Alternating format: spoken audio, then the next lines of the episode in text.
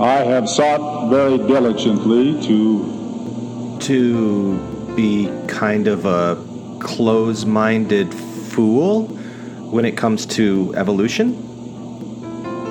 I have sought very diligently to Oh, to um, to pretend that you have direct communication with Jesus when you're really just an amateur antiquarian who loves connecting obscure Mormon gospel sized dots and saying, here's reality, this, it can't be anything else, that? that? I have sought very diligently to Okay, to be so clear about what you intend to denounce that no one at BYU will doubt or even question or ever deign to change either the specific words that you use or the overall message that you're going to deliver. Is that, is that to be given utterance and have the guidance of the Spirit tonight in what I hope I will be able to say to you. Oh boy, was oh, I I was off. Okay, all right. I want to state temperately and accurately the views that I have, and say them in a way that uh, will not leave room for doubt or for question. Good luck with that. Now let me list some axioms. I guess in academic circles we'd call these caveats. Ca- did you just say caveats? Uh, okay, let me just put you out of your misery right here, right now.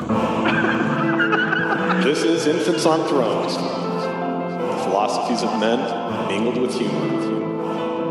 We are the core. There is a song Or a dance, or a saying or a phrase, or a proverb or a riddle, or a legend or a tradition or something. A, a bumper sticker, um, a fortune cookie, like those things inside of a fortune cookie, like a Laffy Taffy wrapper. I, I don't know. I'm just trying to help you out here. that speaks of seven deadly sins. Oh, you mean the capital vices or cardinal sins that became like a major part of Christian teachings for centuries lust, gluttony, greed, sloth, wrath, envy, pride. Those seven deadly sins? I know nothing whatever about these and hope you do not. Well, sorry to disappoint you, Bruce. I've got uh, university education and Wikipedia, so.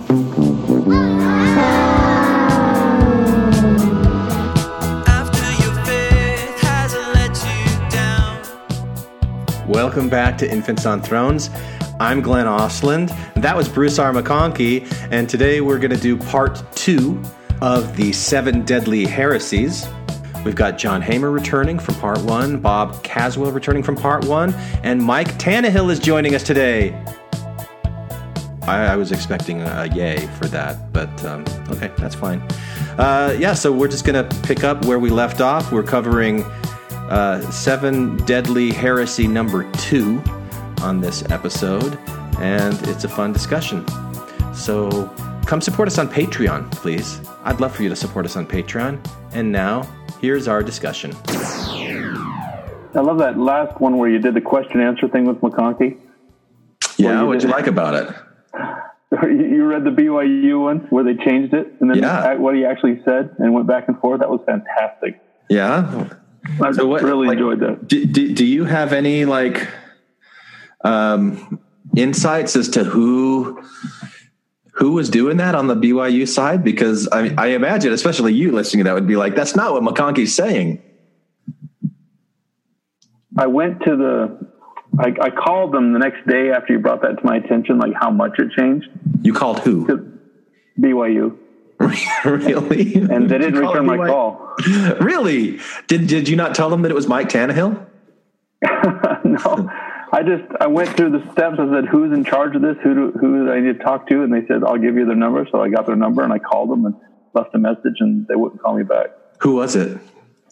Uh, they just said, "This is our manager," whatever. They didn't give me a name. Oh, okay, so it probably wasn't even the person that did it back in 1980 or whenever it was. It was just Has it been that long since they changed all of them to questions? I don't know when they did it. I I, did- I, I know before I'd read it, but I, usually just I've heard it a hundred times. I used to play it on my phone all the time, but I never actually sat and compared what they wrote down, and that that's a huge change. there's some massive changes and and uh, you know so that that section that you're talking about where they're talking about evolution that's actually the second heresy which we didn't get to in our first discussion but we'll cover tonight. So we'll we'll talk. Yeah, I think you touched on it a little last time, didn't you? on, only in the sense that I included that part of the recording but our discussion oh, like as far as doing the smackdown we never got past the first heresy. Hey john. Hi. So, so John, have you and Mike had interaction before, like online and, and in chat forums and things like that, or is this your first time interacting with I Mike? don't know. or, uh, You'll have to tell me, Mike. Do we have we done? I don't think. I mean, I know we, we're friends on Facebook and we've talked, but I don't know that we ever did. We haven't anything been on an episode together before. Well, well, not on episodes, so. but just like in chat rooms and stuff. Because Mike, what, what, what's your, you're, you're Gazellum, right? Yeah, way back when. Way back when. And what were you, John? Did did were, did you have a handle, or were you just John Hamer? Uh, so well, I mean things that from like ancient t- past. You know, Yeah, like like 15 years ago. years ago. 2006. yeah, when the an- well, no, you know, two thousand one. Um, uh, the fir- the first name I had on exmormon.org was Philastus. oh, I was never on that board. Yeah. So anyway, and then that was, um, and I had that on uh, board. Is, is that is that a nod to uh, oh, what's the guy's name? Dr. Philastus Hurlbut. Hurlbut, yeah, they did all the affidavits for the. Uh, yeah, so, yeah, so he's a relative of mine. yeah. So I'm related to the original Dr. Philastus Hurlbut. My um, my great great great uh, great grandfather, uh, Stephen Winchester. His son Benjamin Winchester wrote the the uh, original um, Smackdown um, official Smackdown of Hurlbut from the church. and he said, and so when he wrote that, he says, uh, DP Hurlbut, a cousin of mine, has written all this stuff, you know? And so, anyway, so as a result of that, and then also because um, that's all related to the Spalding stuff, yeah, right. which I've taken as a special, you know, a special calling to smack down the Spalding myth, you know? Yeah. And, So and anyway, so that was where I- good job of it. Yeah. So that's where I had that name. But that was way back when everybody had aliases right at the beginning of bulletin boards or whatever it was. Which is the perfect time to bring Bob in because you were part of all that too, right? What What was your uh, what, what what do you call it? Your handle, your your alias, your avatar? I was Bob Caswell. oh man, From the beginning, I'm, I'm Mr. Transparent. I like owning my identity and just owning up to it. So if you see stuff from me that's written 10 years ago, uh, well, you know, people change and stuff, but uh, that's me. what's what's Kazi D though? Kazi D is, Oh, is that that's just on. Reddit? That's on Reddit. Yeah, I use that some places. hey, you're calling me out. No, that's fine. I'm. I'm. Yeah, I am. I am Kazzy D as well. That was a nickname I got on my mission. Kazzy D is in the house. It doesn't sound as good anymore, but it was really like Oh, from Caswell. Okay. Yeah. I've never I never understood where the Kazi D was. What's the D? it's just you know because I'm like a DJ. Yeah, That's what I was called on my mission, and we thought it was so clever. And by we, I didn't come up with it; other missionaries. And then I just sort of leaned into it. I'm like, cool. That's what. That's how to be cool. I'm cool. I love it. and it stuck. What about you? Did you have a handle, Glenn? No, I didn't do that. Oh, No, I like I I had I, I had a website that was like D. Glenn Ostlund's missionary folklore website um, in like 1997 or something. Like it was very very early, um, and that lasted until like 99 or 2000, and then I let the domain expire, uh, which was like MormonFolklore.org or something. oh, that's not bad. That's pretty good. I know I shouldn't have let it expire. Yeah. Yeah, back then back then I had culturalmormon.org, Yeah. oh, but I let that And then I because there wasn't then a I lot of like- interest actually in being culturally Mormon. Yeah. there was the idea was can you have cultural Mormons on the same kind of model as being culturally Catholic or especially culturally Jewish? And the answer kind of was no, because all of the people who uh, were ex Mormon didn't actually like being associated, you know? So they, anyway. Yeah. So you figured that out like 10 years before John Dehlin tried to take five years to figure it out. Got it. Yeah. I say that with Bob, love. Have, have you have you been on episodes before with Mike? You have, right? Oh, Yeah, we did, the- we did like the Hell House episode together way back in the day. We did. and then we, with- we also did another one where we talked about Satan. the unintentional racists, if you remember correctly. Um, that refers to Mike. I feel like I need to give him a chance to explain, but that's just what we titled it. um, so You know, I. I think I'm going to do some throwback Fridays before I release this one, just to uh, reacquaint today's audience with with Mike Tannehill because it's been a while. yeah, and you remember we also did a cleaned up version of that one too. Um, yeah, that was Jake and Erica's. yeah, Uh, like you guys stab at swear too much. Right? Mike makes just as little or as much sense without the swearing, and maybe other people will listen to it. So, so Mike, Mike, what have you been up to since the last time you were on Infants on Thrones? Oh, geez. What, when was the last one? That one or the Noah one? No, Noah we did. We did a devil one. We we did we did one around Halloween, like maybe I don't know, four years ago, five years ago. That was about the devil. And I have no uh, memory of that one. Yeah, it wasn't very good. That's why we decided yeah, we're done with Mike. anything anymore. I liked the unintentional racists. I, I- thought that was yeah, I was voting for you, Mike, but Bob was like, "No, I'm not going to." What? it's all me, right? I'm the most difficult one when it comes to Mike, not Randy. yeah, Hi, Randy. Oh, I'm full of ring rust now. I haven't. What's that? I'm, I'm full of ring rust now. I'm not really uh, sure how good I'll be tonight. So Well, that's an encouraging way to start. So, um, th- tell tell us this, Mike. I, I remember when when uh, we when, when those uh, essays came out on LDS.org, you were not happy with it. Which one was it? Was it the priesthood one?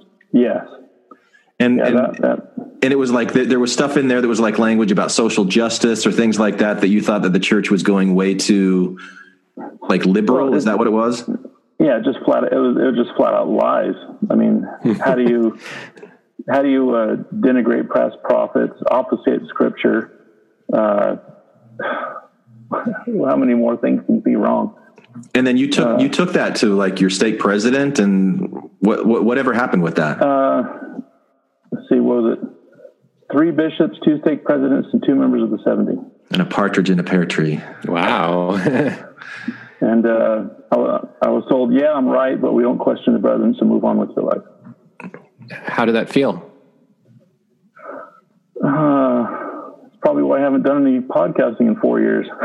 Really? You think that's that's the reason? I mean, Uh, that's not our much, yeah. fault. That's their fault. right. But I that, mean- that's just where it is, and there's nothing I can do about it, and that's all there is to it. Hmm. Do you do you subscribe to the like maybe private versus public version of Mormonism? I mean, maybe maybe there's something to that in in the in the sense that the Mormon Church is in, is between a rock and a hard place. It's trying to it's trying to be mainstream but peculiar at the same time, and so they have to do one in one forum and the other in the other forum. Do you think that's a good enough excuse or no? I, I think it makes you miss people like McConkie, who just laid it out on the line and dealt with it as it's handed. That was a skillful segue and dodge, you know, both at the same time. That was really, really good, Mike.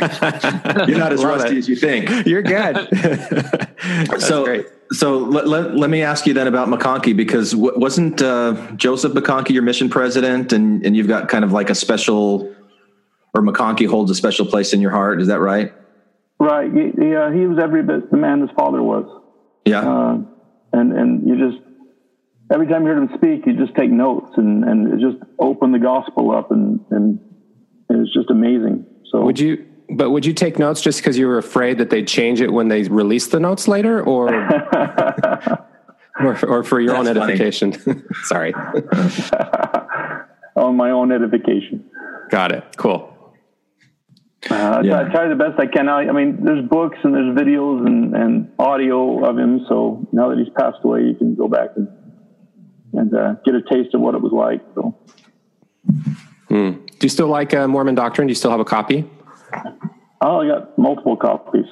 Oh, nice. Hopefully, one of these days I'll get the original. Oh, the the pre Catholic Church is no longer the abomination of or the horror of all the earth or whatever the change was. Right. I should have bought one of those a long time ago, but I haven't got around to it. So All right. So so you listened to uh, the the part one where we really only covered the introduction and the first heresy. Um, what what were your thoughts as you listened to that, Mike? uh, somebody was talking about the. Uh, I, I wish there were steps so that we could progress or something like that. And I, I, Uh, I noted that was it was it Randy that said that? Yeah, that that, that you know, jumping from this life straight to the next um, is Yeah, way that- too that was- easy. Yeah, I'm thinking that we already have steps that are already laid out to us. It's faith, repentance, baptism, the gift of the Holy Ghost, and the covenants after that. The, the steps are already laid out. I don't know what he's talking about in any steps. But you can do all those pretty quickly, and then you got like forty years of life where it's more complicated after you just like check the boxes, right? Well, no, because that, after that, that's what the gift of the Holy Ghost does. It's continually refining you and continually telling you how to change and, and the next step to take. All right, fair That's enough. the trick. You're supposed to learn the trick of revelation. That doesn't conflict with the other revelation that you subscribe to, right? Uh, what do you mean? Well, you can't have revelation that's different than what the brethren have as revelation. So, whatever you think you're getting, it's only as good as it stacks up against what they receive, right? Well, yeah, that's what you get the iron rod of the scriptures for, and then you can tell the difference there. It helps you anyway. All right. All right. I'm sorry, Glenn. Back to you. Oh, that's all right. You know, I mean, to, to that point, I mean, I, I, I, I think one of the things that Mike was responding to was, um, I, I think Bob, you, you kind of were, were on the same page as Randy as well, that it, it seems a little ludicrous that you live for this speck of time in this mortal existence and then you die and then boom, you're a God. Yeah. And, and I, ne- I, I never, I never thought that that's what Mormonism taught that like, uh, as soon as you die, then you're a God. I, I always thought there's the whole millennium. So there's at least a thousand years. Yeah, which is tons of time compared to eternity. Well, tons of time compared to the Years, yeah. 80 or 90 or however many we're going to have here. But, um, but I don't know. I mean, it's, Well, Well, you think of all the things you have to learn in the life to come. I mean, if you if you were righteous and did the things you're supposed to, you're going to resurrect your loved ones. You're going to go to your son or daughter or wife's grave. Well, probably your sons if your wife got married, her husband would handle it. But you have to resurrect them. Then that's a priesthood ordinance, and that's something you have to learn how to do. Where is that coming from, Mike? Where was that taught? Uh, Cause I love it. I'm, but I also think that we that actually might be sli- slightly covered in an upcoming heresy. oh, number seven. yeah, number I mean- seven. Yeah, heresy seven. Well, I, No, as I much don't as. I don't want to skip ahead. Well, well, we'll get ahead. We'll get to it. Never mind. I'm sorry. Yeah. Great. But but but that I mean that sounds like a folk doctrine more than like an official canonized doctrine that that you will be performing the ceremony of resurrection upon your deceased ancestors. Well, no, it'd be your wife. It'd be those you're tied to and linked to. So if your daughter never gets married, you'd raise your daughter. You would raise your son, and you would raise your wife. But that, those are the ones you're responsible for. But where is that coming from? That teaching? Uh, Do you know the source of it? I think it's in the temple. But isn't that uh, isn't that kind of um, I don't think so. doesn't that have a little bit of a single? I'm just thinking logistically. Sorry, Mike, to be so pragmatic here, but like, isn't that a little bit of a single point of failure? Like, so if any point in the chain somebody's not around or isn't the right one, is there? It there? would A, go to the next righteous.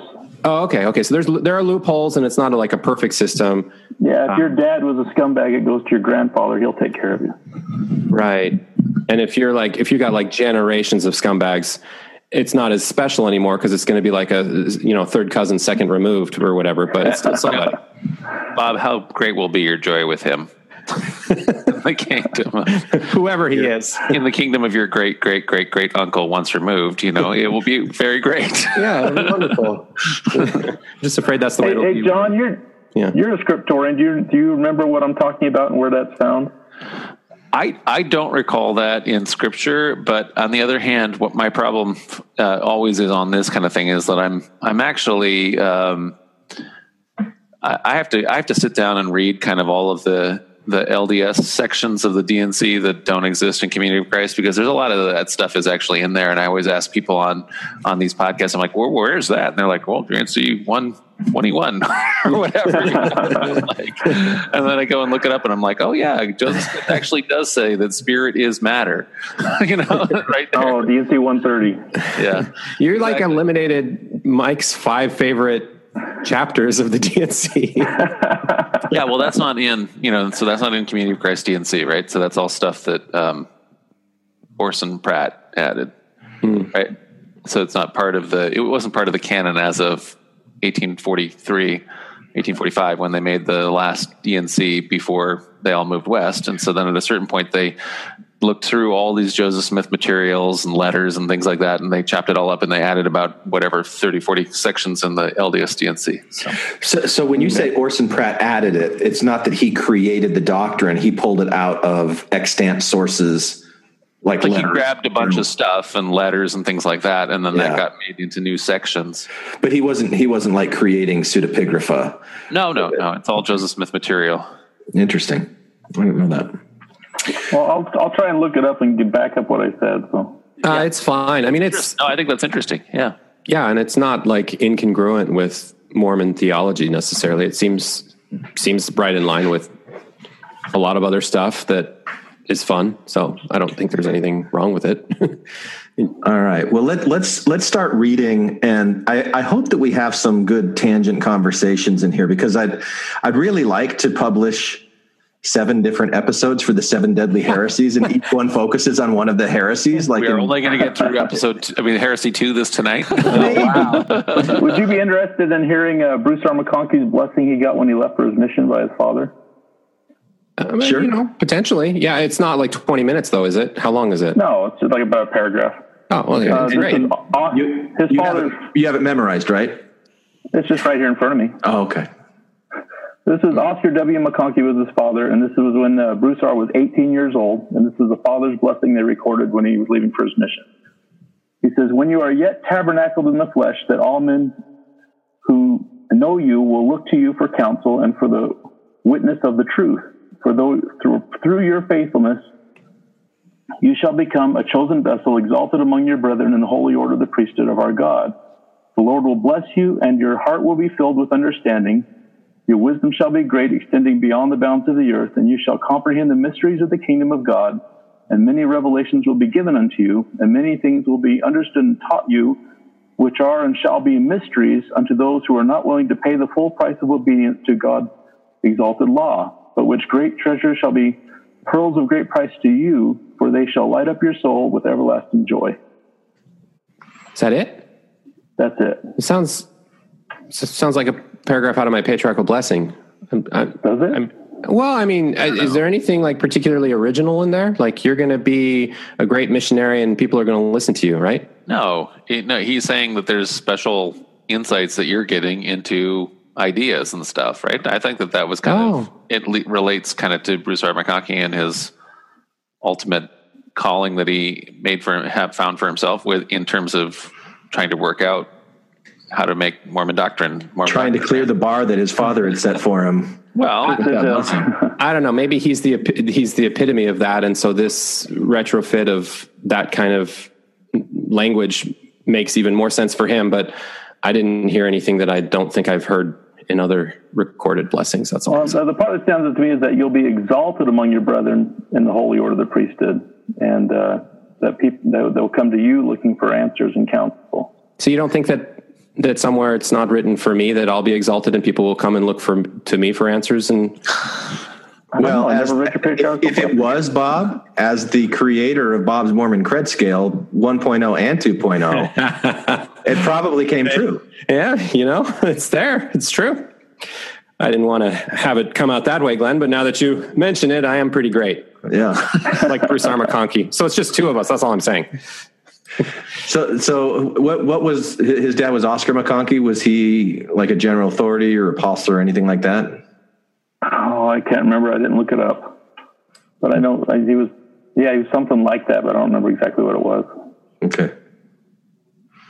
Something like the other people that have come before him that other people look to for information and kno- knowledge and yeah. He So was he could be a like 70 that. or something. We don't know. Yeah. Yeah. All right. Well, um, Mike, do you have the uh, uh, seven deadly heresies talk in front of you? Uh, I have it on my phone here. Let me click over to it. Okay. Nice. Because what we'll do is we'll just read sections and then we'll talk about it. Uh, do you want me to read number two? Not yet. You already read. It's somebody else's turn now. Oh, That's how. That's how it goes. Okay. Yeah. Um, in fact, I'll, I'll take. I'll, I'll start. Um, heresy two. Um, in fact, I'll, I'll take. I'll, I'll start. Um, heresy two. Okay. Heresy 2 concerns itself with the relationship between organic evolution and revealed religion and asks the question whether they can be harmonized. So- Something makes me think that that's not exactly the way that uh, McConkie said it when he said it. Heresy 2. There are those who say that revealed religion and organic evolution can be harmonized. This is both false and devilish. Heresy 2 concerns itself with the relationship between organic evolution and revealed religion and asks the question whether they can be harmonized. This is both false and devilish. And I know for, ex- for, for certain that this next paragraph that we're going to read from, he didn't say. So this is all inserted in by the BYU mysterious. Okay, I'm, I'm reading the original. oh, Really? Yeah, Where but did you find the I, I found it. I found an edit. Somebody, uh, somebody from another church that likes to pick on us wrote it down Oh, okay. exactly. they, they- they did it. Okay. So, Well, let, let Mike read it then. well, well re, re, why don't you reread? Well, I'm, I'm just going to insert the McConkie stuff for like Oh, the, the okay. original anyway. Um, so, That'll be so- more fun. Yeah. Yeah, so but, what, but anyway, but we need to know what it is. So you read it, Glenn, and then Yeah, Mike so- tell so- us what's wrong. Okay. Yeah, so here's what the BYU people said. Um, well, and, and th- but but John, this is totally inserted. There, there. Oh, okay. Yeah, there's like no gap between. um, anyway, so this is there are those who believe that the theory of organic evolution runs counter to the plain and explicit principles set forth in the Holy Scriptures, as these have been interpreted and taught by Joseph Smith and his associates. There are others who think that evolution is the system used by the Lord to form plant and animal life and to place man on earth. And Bruce R. McConkie didn't say any of that. So this isn't this isn't like twisting Okay, so around that's an- something. that's an insertion, yeah. Completely inserting it. Yeah, I am unable to follow along. Yeah, because okay. it's not there. Wow. huh. Uh, so what's the point of this? This is to say there's this one group which Bruce R. McConkie is totally right about. They, they, they, they got it wrong. But then there's these others who, you know, we're not saying that they think that the Lord uses evolution and that the two can work out. But wink, wink, that's what we're saying. That's what we're saying. So that, that's what the insertion is saying, right? So the, the insertion is saying that um, the position we want to make officially here is that evolution is a system used by the Lord to form plant and animal life and to place man on earth.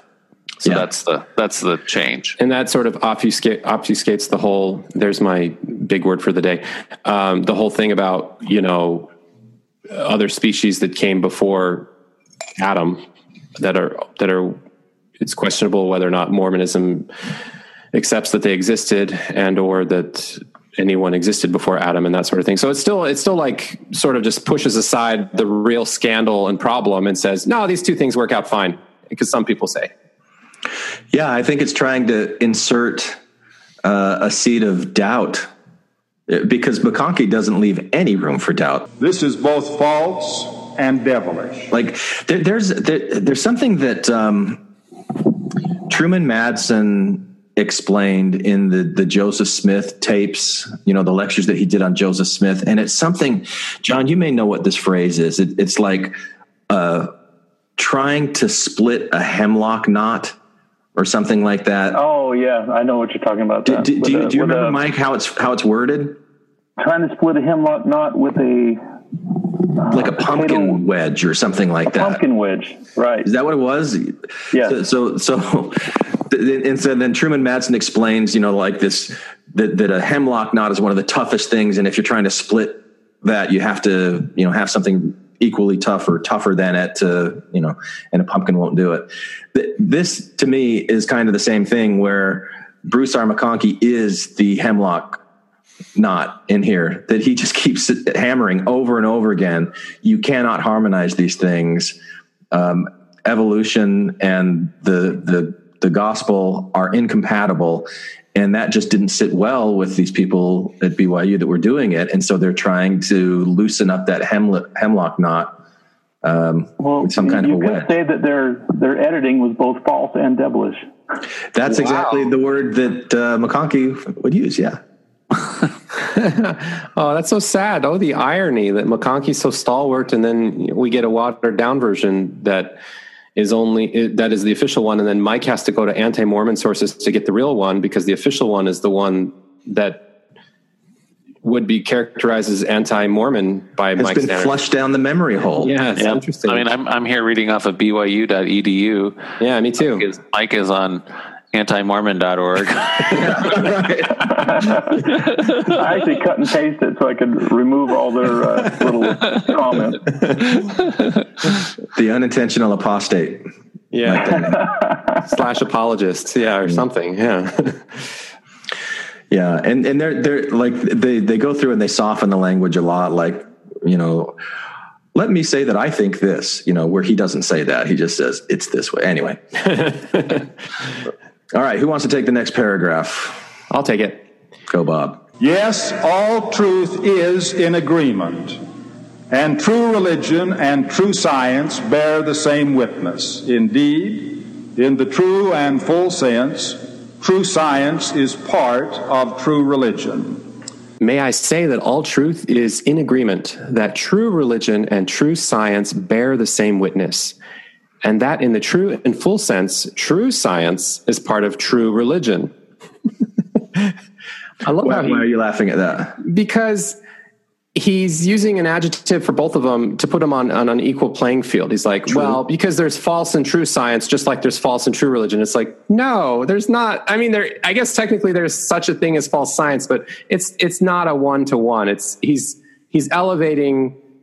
He's either elevating religion or he's lowering science so that the two can the, we can all pretend like they're you know science and religion. I They're think, like I think he's creating this regular Mormon dichotomy of this idea that things are either true or false in terms of I know this church is true religion. I am a part of the true religion as opposed to the false religion. You know, that's true too. That's well, false true. religion would be the Trinity, and false science would be that the fluoride in the water is turning the frogs gay. I don't like them putting chemicals in the water that turn the friggin' frogs gay. There's two examples. I don't know how to follow that, but okay. Yeah, and I can't think of a good example, but I think what he's saying here is that if if there's science that supports religious beliefs, then that's true science. well, And if it contradicts religious, like revealed religious truth, then it's got to be false science. And so the the the true religion is always your litmus test for whether something is true or false. True religion is that God isn't a genie. He doesn't twinkle his nose and say yapple dapple and, and things appear. Yapple uh, dapple, nice. hocus pocus. I thought I read it differently. I thought he was he was sort of throwing science under the bus slightly, like, hey, you know, science only true science is what I'm talking about because you know science sometimes get it, gets it wrong. Which he's sort of equivocating the scientific method, which is, of course, science gets it wrong all the time because science admits to itself that when it gets it wrong and then does another experiment, that it it throws out what we knew to that level and then replaces it with the new. And religion rarely does that very gracefully, but science is willing to admit that. You know, we only know what we know based on on the level we're at, and we keep pushing forward. And and sometimes it eliminates things that have come before, and we, we're willing to. Um, acknowledge that without a problem but then he like automatically gets this new category of false science which is like you know what doctors did in the 16th century or something and it's like it's just not the same thing as how religion handles things Yeah, I think I, I I don't think that he's going quite that far with. I think he's being much more focused and myopic because he's going to be talking about evolution here, and- okay, because okay. evolution is contradictory to the revealed world word that says that death um, was not part of the earth in the Garden of Eden. And then after the fall, death was introduced. That's your that's your standard for truth right there. And so, if science is able to prove that that's true, then that's true science. But if science goes contrary to it, then it's false science.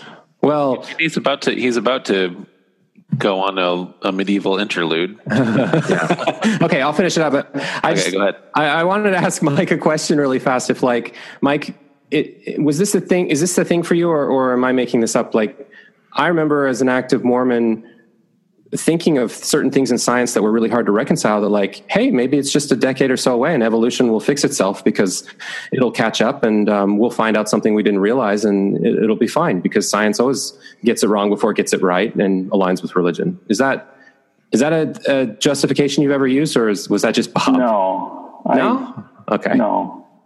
all right, all right, all right. I'll keep reading. That's just me. I'm weird. All right. But may I also raise some questions of a serious nature? Is there any way to harmonize the false religions of the Dark Ages with the truths of science as they have now been discovered? Is there any way to harmonize the revealed religion that has come to us with the theoretical postulates of Darwinism? Oh, see, Darwin is theoretical. and the diverse speculations descending therefrom? And I think just keep in mind, Bob, as you're reading these questions, uh, McConkie wasn't framing it as a question. But there is no way to harmonize the false religions of the Dark Ages with the truths of science as they have now been discovered. And there is no way to harmonize the revealed religion which has come to us with the theoretical postulates of Darwinism and the divers speculations descending therefrom. Do not be deceived.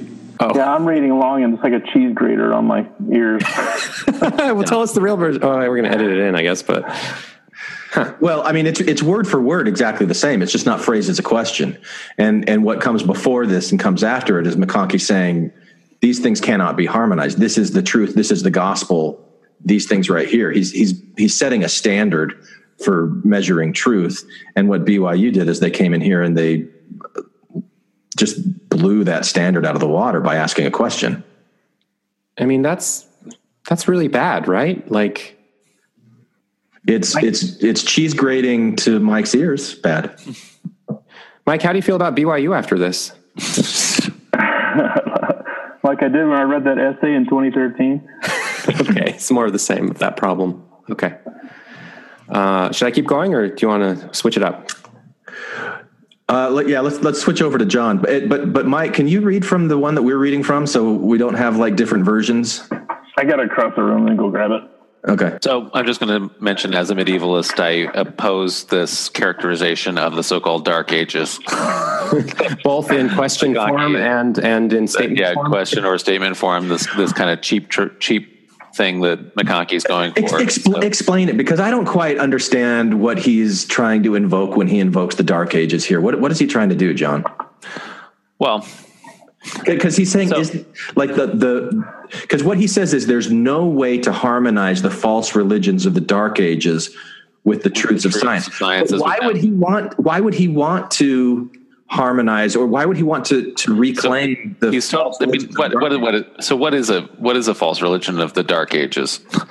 I and I, mean, he's saying. So what he's doing there is he. This is a Mormon thing. So he's invoking the great apostasy. Hmm. So he's saying that all of Christianity throughout all the time period between whatever the year 60 and the year uh, 1830 is in apostasy and so that's a false religion of the dark ages and so and we can't reconcile where where people were at presumably i don't know whatever in the year 1000 uh, with where um, science is now discovered. But in point of fact, actually, um, there there are mul- I mean, multiple religions that are in continuity with the Middle Ages, including the Catholic Church, for example, and they are busily um, they- they're learning stuff too, and they and they also are reconciled with a lot of all kinds of different scientific principles that have been discovered since then, right?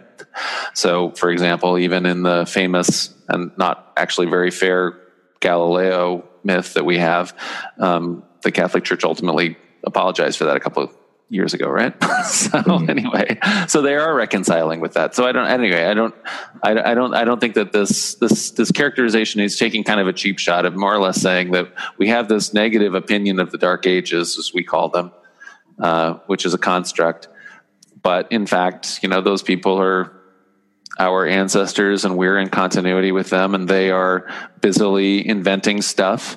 Um, and they're the precursors to where we're at. So even though you know we ended up having this idea that uh, ancient people were really brilliant and all these people in the Dark Ages were really stupid, um, in point of fact, you know the things like the clock, things like the windmill, things like the deep plow that actually allowed. Um, significant agriculture in France and things like that. Uh, th- things like the organ, things like the map, you know, all you know, the compass. These are all invented in the in the Dark Ages or whatever the Middle Ages. You know, and and in in that way, it's because um, they didn't have this giant, massive slave culture that the Romans had available to them. That they actually were committed to coming up with labor saving devices and and and creating uh, innovations, and that's frankly the basis for our culture way more than the the old kind of like Greco-Roman ideal of just completely theoretical philosophy where you just sit around and say "Hmm, how many how many teeth does a horse have well ideally it should be a perfect number like uh, 40, 44 40 and 4 but you never go and look in the damn horse's mouth because because that would that would get your hand dirty or whatever. And so there was the Greco-Roman ideal of it being entirely theoretical. In the Middle Ages, they're actually doing stuff. And so, I, and so I think that this kind of regular, um, uh, cheap slight on a on the Middle Ages is kind of just a regular. Anyway, what the things we D- do. is, the term Dark Ages still used, or is is that that's just when it's uh, like So it would same it- sex it- attraction? it, you, you can do you can still use it but anyway it would be it would be apply specifically to the immediate aftermath of the the traditional fall of the western roman empire so the late antiquity so the 7th 8th century before charlemagne that time. so it's a much narrower thing than the way McConkie's using it here as just like the entire. it's just a, it's just a throwaway you know Yeah. so. So that was that was really interesting. I I was um, I had a question for Mike um, before we continue. I was just wondering, Mike, since we have you on, if you could explain uh, what you think of evolution, uh, the science of evolution. Uh, I'm sure there's been some great leaps from the flood till now. Uh, I heard cheetah spots are becoming lines or something like that. But, But before the You're six talking about thousand years, pre-flood. yeah, or pre-Adam. What do you think about pre-Adam? How uh, how the world worked then? uh, he gets into he gets into it here, but Okay, I mean, I, I, I've had the thought of an old Earth, like uh, they talk in the creation about how the sun and moon became visible after the plant life was on Earth. And so that would mean that the plants created oxygen that cleaned the atmosphere that made the sun and moon visible from the Earth's surface. So if you want to talk about how long that took, you know, but as far as the evolution of animals, uh, I'm not going to buy into that. Well, so what about Neanderthals and other other species other than Homo sapiens? Well, it it wasn't that long ago that they uh, had a, uh, I, I guess you'd call it a female Neanderthal in, in Russia, and her grandchildren were still alive today. That you know the the townspeople would get her drunk and then have sex with her, and she'd have their kids. And so What? you have these cross. Yeah, it's a it's a, it's a fact. Um, look up a Russian cave woman or whatever. Just Google it. Has modern man interbred with Yetis? Georgia, Russia, 1850. Hunters stumble across a six and a half feet tall female Yeti, or Almasti as the locals call the creatures. It is covered in black hair and possesses great strength and running speed. After a struggle, they capture the creature alive and take her to a remote mountain village where it is caged by the local nobleman. The creature remains ferocious even when locals throw food into its cage. Three years later, the creature becomes tame. It is uncaged and named Zana. Never learning to speak, Zana dies in 1890. However, during her 40 years in the village, she gave birth to several children who died young, but not all of them. Two girls and two sons were raised by villagers, including Khwit, who is educated and speaks as well as any other villager. He has dark skin and inherits his mother's strength. 1954, Khwit dies. His skull is examined by experts who conclude that it resembles that of Neolithic man. But who was Khwit's father? Had human and Almasti interbred? It's a, fact. Google it. Modern DNA analysis of Zana's descendants shows that she was not a Yeti. She was a human female. Unusually for the remote part of Russia where she was captured, she was of African descent. So, how did she get there? In light of the DNA evidence, it is speculated that she may have been an escaped African slave, but more detailed analysis of the DNA shows that although African, Zana does not match any known group on that continent. This leads to the hypothesis that a group of Africans could have explored northwards and lived for many, many generations in the remote Russian mountains. However, she got there, Zana was a woman who was captured and imprisoned against her will and possibly raped, especially after becoming addicted to alcohol. Khwit's father is likely the village nobleman, Edgi Genaba. It's a, it's a fact. Google it. Nothing for you. You are pathetic and weak. Feel the wrath of Shao Kahn. Don't be jealous that I've been chatting online with babes all day. We both know I'm training to become a cage fighter. But what point are you trying to prove with that? That it, it's not like they were way back when. It's this is all not that long ago. But So you, when you're finding these bones of these So subspecies, you- is that gonna, Mike? Is that gonna? I mean, so in the Creation Museum, like in in Cincinnati or whatever, they have Kentucky, the Ken Ham one you're talking about? yeah, they, they have like people? they have people running around riding dinosaurs and stuff like that. Are you are you saying a similar? I mean, I'm, you're saying I know Neanderthals and Homo sapiens together, but are you also saying that for dinosaurs or what? uh, I don't. I'm, I'm I'm not all that sure. I mean, maybe uh, the, the reason they're all found together in mudslides is because the flood killed them all. I don't know. Okay. All right, or maybe we've got the science wrong and it'll fix itself soon. Well, and, and, and as we as we come across, what, what I'll be interested, Mike. I mean, so so I, I think the, the default assumption is going to be that if McConkie says it, then you believe it. So uh, you know, the, the the only thing I'm really We going to don't know what he actually said because we keep reading. True. True. but, but but what I'm going to be interested in, Mike, is if there are things that McConkie says that you don't quite buy hundred percent, that maybe you give a little bit of wiggle room for um, some other reason. So if, once once we get to that, if there's anything like that, um, I'd be interested to hear that. Right. So, uh, John, were you going to take the? Yeah, well, I can read this, but I'm I'm fairly confident that this is also edited, right? Yes. Yeah. so I Well, mean, well, I, but again, like it's it's being word for made word into a what he said. It right? just, yeah, yeah, yeah, yeah. Okay, should we accept the famous document of the first presidency issued in the days of President Joseph F. Smith and entitled, quote, The Origins of Man as meaning exactly what it says? Rhetorical yes, we question mark. I presume we shouldn't, right? That he's making it sound like in the, in the edit that we shouldn't. Do not be deceived and led to believe that the famous document of the first presidency, issued in the day of President Joseph F. Smith and entitled The Origin of Man, means anything except exactly what it says. but I presume we should.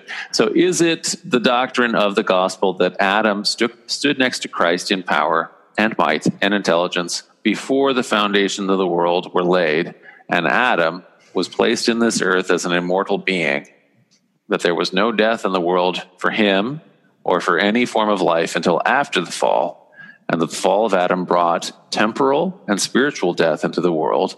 that this temporal death passed on to, uh, sorry passed upon all forms of life upon man and animal and flesh and fowl and plant life that Christ came to ransom man and all forms of life from the effects of the temporal death brought into the world through the fall and in this case man from a spiritual death also, and that this ransom includes a resurrection for man and for all forms of life.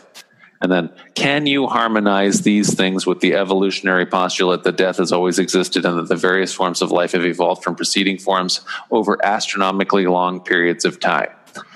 So, I think that that's very clear. So, in other words, if you really do believe that this um, story of Adam and Eve, if that, uh, as interpreted in Mormon doctrine, if you un- understand that that as the beginning of when death actually occurs and there's no death before that then you can't have evolution functioning prior to that moment right? Because obviously the whole right. the whole mechanism is death right? Yeah.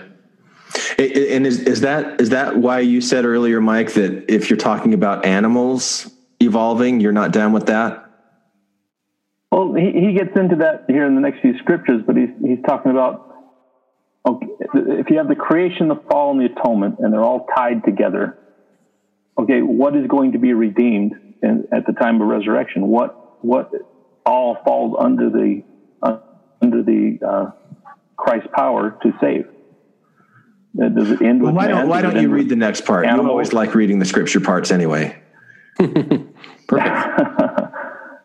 uh, I'll go with I'll go with the BYU one just to remain. Yeah, sorry.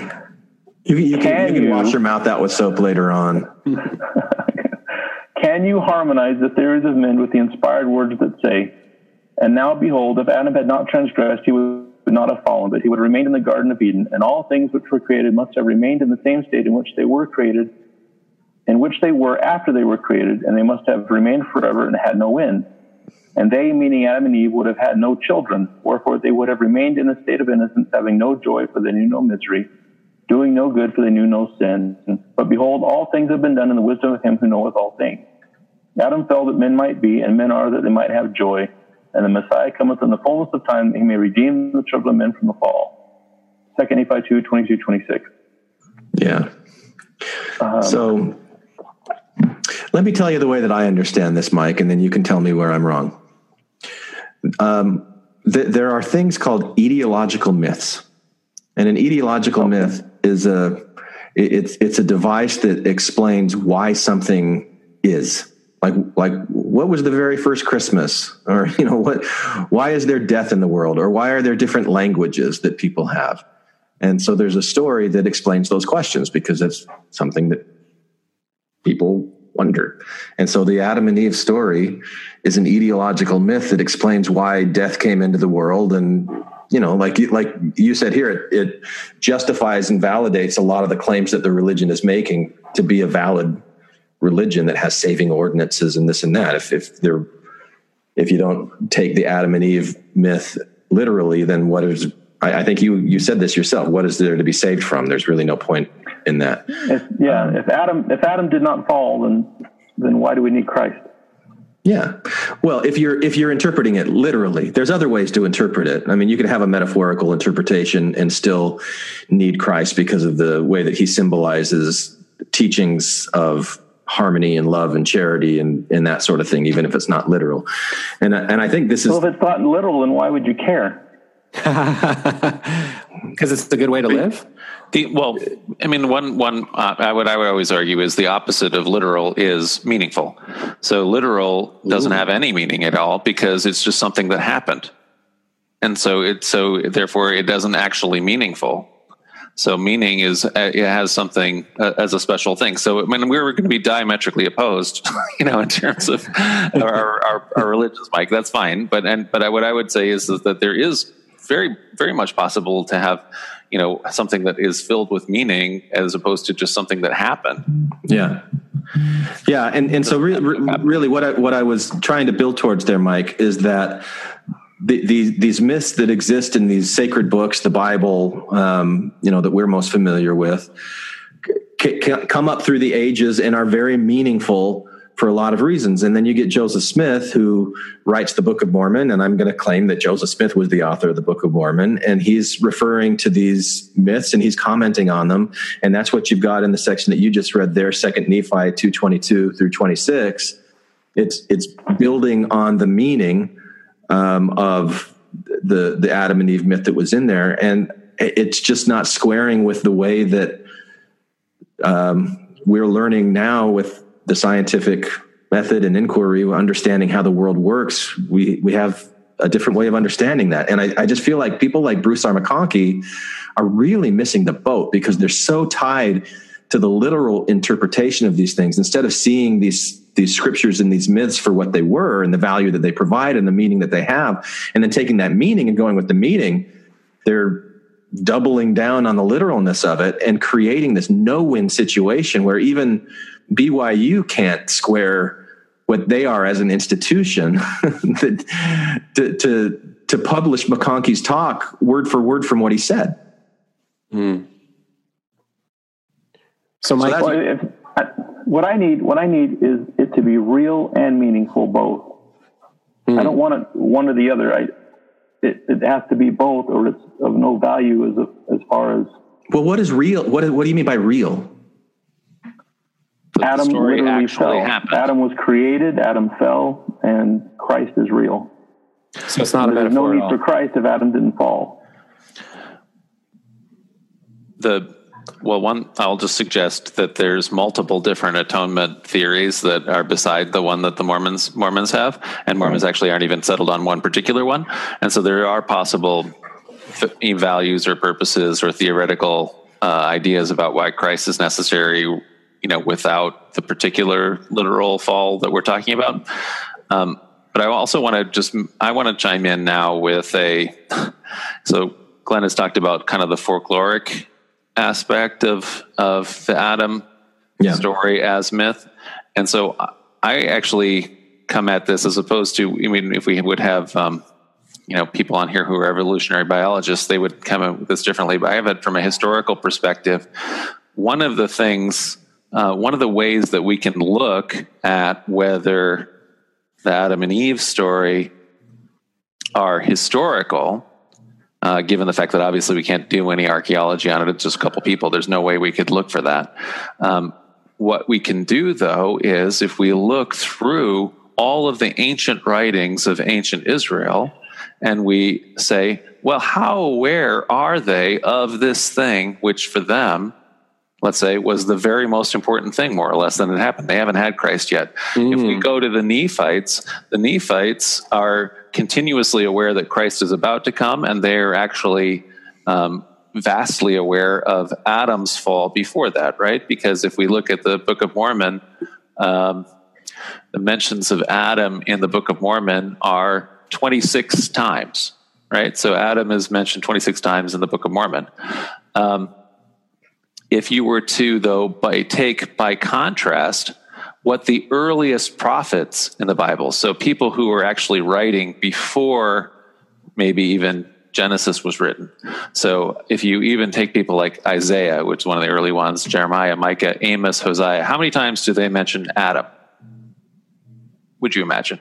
Given that it's the most important thing, Adam's fall, and also looking forward to Christ, Christ, these are really important prophets, Isaiah.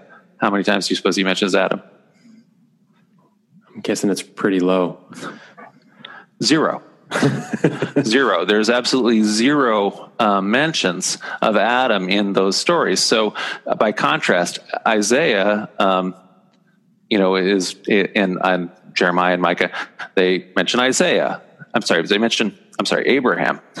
Uh, they uh, are continually talking. Isaiah, uh, there's 116 mentions of Moses. There are, um, you know, like 100 mentions of David you know, outside, you know, all of those kind of scriptures. So, in other words, they are very aware of these earlier stories, these earlier um, figures of uh, Moses, Abraham, David. There is absolutely no awareness in the earliest Hebrew scriptures we even have in the Bible itself of Adam. You know, so Adam is vastly important in the Book of Mormon, and he's also important in the Doctrine and Covenants. There's seven mentions of Adam in the New Testament, but outside of the Genesis account, there's one mention in in in Deuteronomy, one in the very late books of Job and Chronicles, and so this is because that story is not known, and it's because the story appears late. You know, and so that's I mean, that's just something we can tell. I mean, by even the, the text itself, you know. Or maybe maybe That's a selection bias. I'm I'm TBM whispering this. Why would none, none of the prophets, none of them, Isaiah, nobody, there's nothing. I mean, but Isaiah probably wrote more than what's in the Bible, presumably, right? I'm just, I don't know. I'm just looking for excuses. how how old? I'm curious is if like the Book of Enoch. Go, go ahead, Mike. I'm just curious if like the Book of Enoch, what what would be in that in regards to Adam and the fall? Well, what is the Book of Enoch, though, Mike? You mean The the, lost Ethiopic, Yeah. the uh, Ethiopic Book of Enoch? I think he means the Joseph Smith. The part of Well, the, no, I, I know I think- there's a, there's a lot of lost scripture that You're weren't talking chosen. about you're, you're talking about pseudepigrapha, right? right. right. Yeah. So, so the the Book of Enoch, um, which is part of the Ethiopian canon, Oh, that. Is- okay. Is in, and by the way, it was viewed as scripture for ear- among early Christians. So, for example, the the Epistle of Jude quotes the Book of Enoch, but the Book of Enoch is a uh, very late book again. So, it's also written. Um, I think it may be three, Three, three or four hundred. three or four hundred Yeah. BC at the earliest parts of it. I think I thought it was AD. No, no. BC, BC? is the earliest part. Is so the earliest part is still because it's it's quoted in the Dead Sea Scroll and things like that. But there's no way on earth it's written by Enoch. So it's it's very um, it's dependent on um, Persian sources. So it's written at the time of the the Persian Empire. And so anyway, Okay. it's so it's not it, it. The reason why I didn't make it into scripture is because it's a late book. And so Gotcha. Uh, anyway, I was thinking of the Book of Ether. My bad. I'm too far Yeah. out of Mormonism. yeah. So, so all I'm going to say on this on Adam, Adam and Eve is is that you know, I mean, Adam's actually even name is, I mean, Adam just means man. You know, Right. it's an allegory. The the the snake talks. you know, this is the the hallmarks of a fable. So the the Yahweh source, the J source, that is the author of uh, the according to the documentary hypothesis of the of the Garden of Eden story, you know, is a, a, a writer probably in the court of Judea, you know, right before the destruction of Jerusalem, and this this story um, doesn't track backwards in the religion before that, you know. So that's that's what I have to say about it in terms of there. Not only does it not work with all of this incredibly robust. Um, you know, yes, it's a theory or whatever, but anyway, this ro- incredibly robust theory that we have of organic evolution that all of the entire fossil record and everything else, uh, genetics, DNA, all the things, you know, completely track with. But the story itself within the Bible itself uh, doesn't portray itself as, you know, the most ancient thing, even though in the way the Bible's now currently edited, it comes first. So. What's the history of making it the first thing? Is it is it just that was part of I'm sure some historical process, and it's the same reason that like Mormons know First Nephi better than any other scripture in the Book of Mormon and the Adam and Eve story. It's not that it's that beautifully done; it's just that it's the one at the beginning. Or am I sort of reaching so the, there? The edit, so the probably what happened is around the time of Ezra, who is one of the um, uh, leaders of the diaspora people who come. He's a court official of the Persian Empire. He comes back to Jerusalem uh, when Jerusalem is a Persian part of a Persian province. He's command, allowed by the emperor of Persia to rebuild the temple. He reads the law for the first time, and people are all surprised because they never have heard this. They've never heard any of these things said before, and so and so the idea probably is is that Ezra um, as an important Persian, he's a Jew, but also a, a, an official in the Persian court, has had the capacity to um, edit together all of the uh, the different pre biblical sources, and so he has created what we call the Torah or the Pentateuch, the five books so-called of Moses. They're not written by Moses, but anyway, it's Hmm. multiple sources that have been edited together, and those five books then have a central role, and they get placed at the front of the canon of the of Scripture, both for Jews and Christians. Interesting. Um, by the way, for the record, uh, conveniently, the Book of Ether does mention the fall of Adam, and, and why wouldn't it? But I just thought I'd throw that Well, in there. it's very important by that time. In other words, so, so Joseph Smith isn't aware of, of, of this kind of background at all. Right, And, right. And so that for the Book of Mormon, um, you know, at the Adam's fall and everything like that is actually really, really crucial theology pertinent. as Joseph Smith understands it. And so, like I say, Adam is mentioned 26 times in the Book of Mormon, 28 times in the Doctrine and Covenants. You know, so uh, that's like way more. So the whole New Testament, I'm sorry, the whole Old Testament outside of the Genesis account itself, uh, just twice. Zero mentions in all the earliest prophets, and you know, seven mentions in the New Testament. So once in Luke, five in Paul's epistles, once in Jude. What do you think about all that, Mike? I think I should have done my homework before this episode.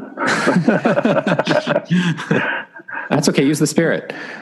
Use the spirit. But uh, Adam is so central to to everything we believe in. He, he was he was part of the creation. He was he was part of the uh, directing the creation of the earth, the organizing of the spirit. Who's going to decide to be on Christ's side and decide to come to the earth? Uh, he had to fall in order for everyone to be even be born and have an opportunity to prove themselves.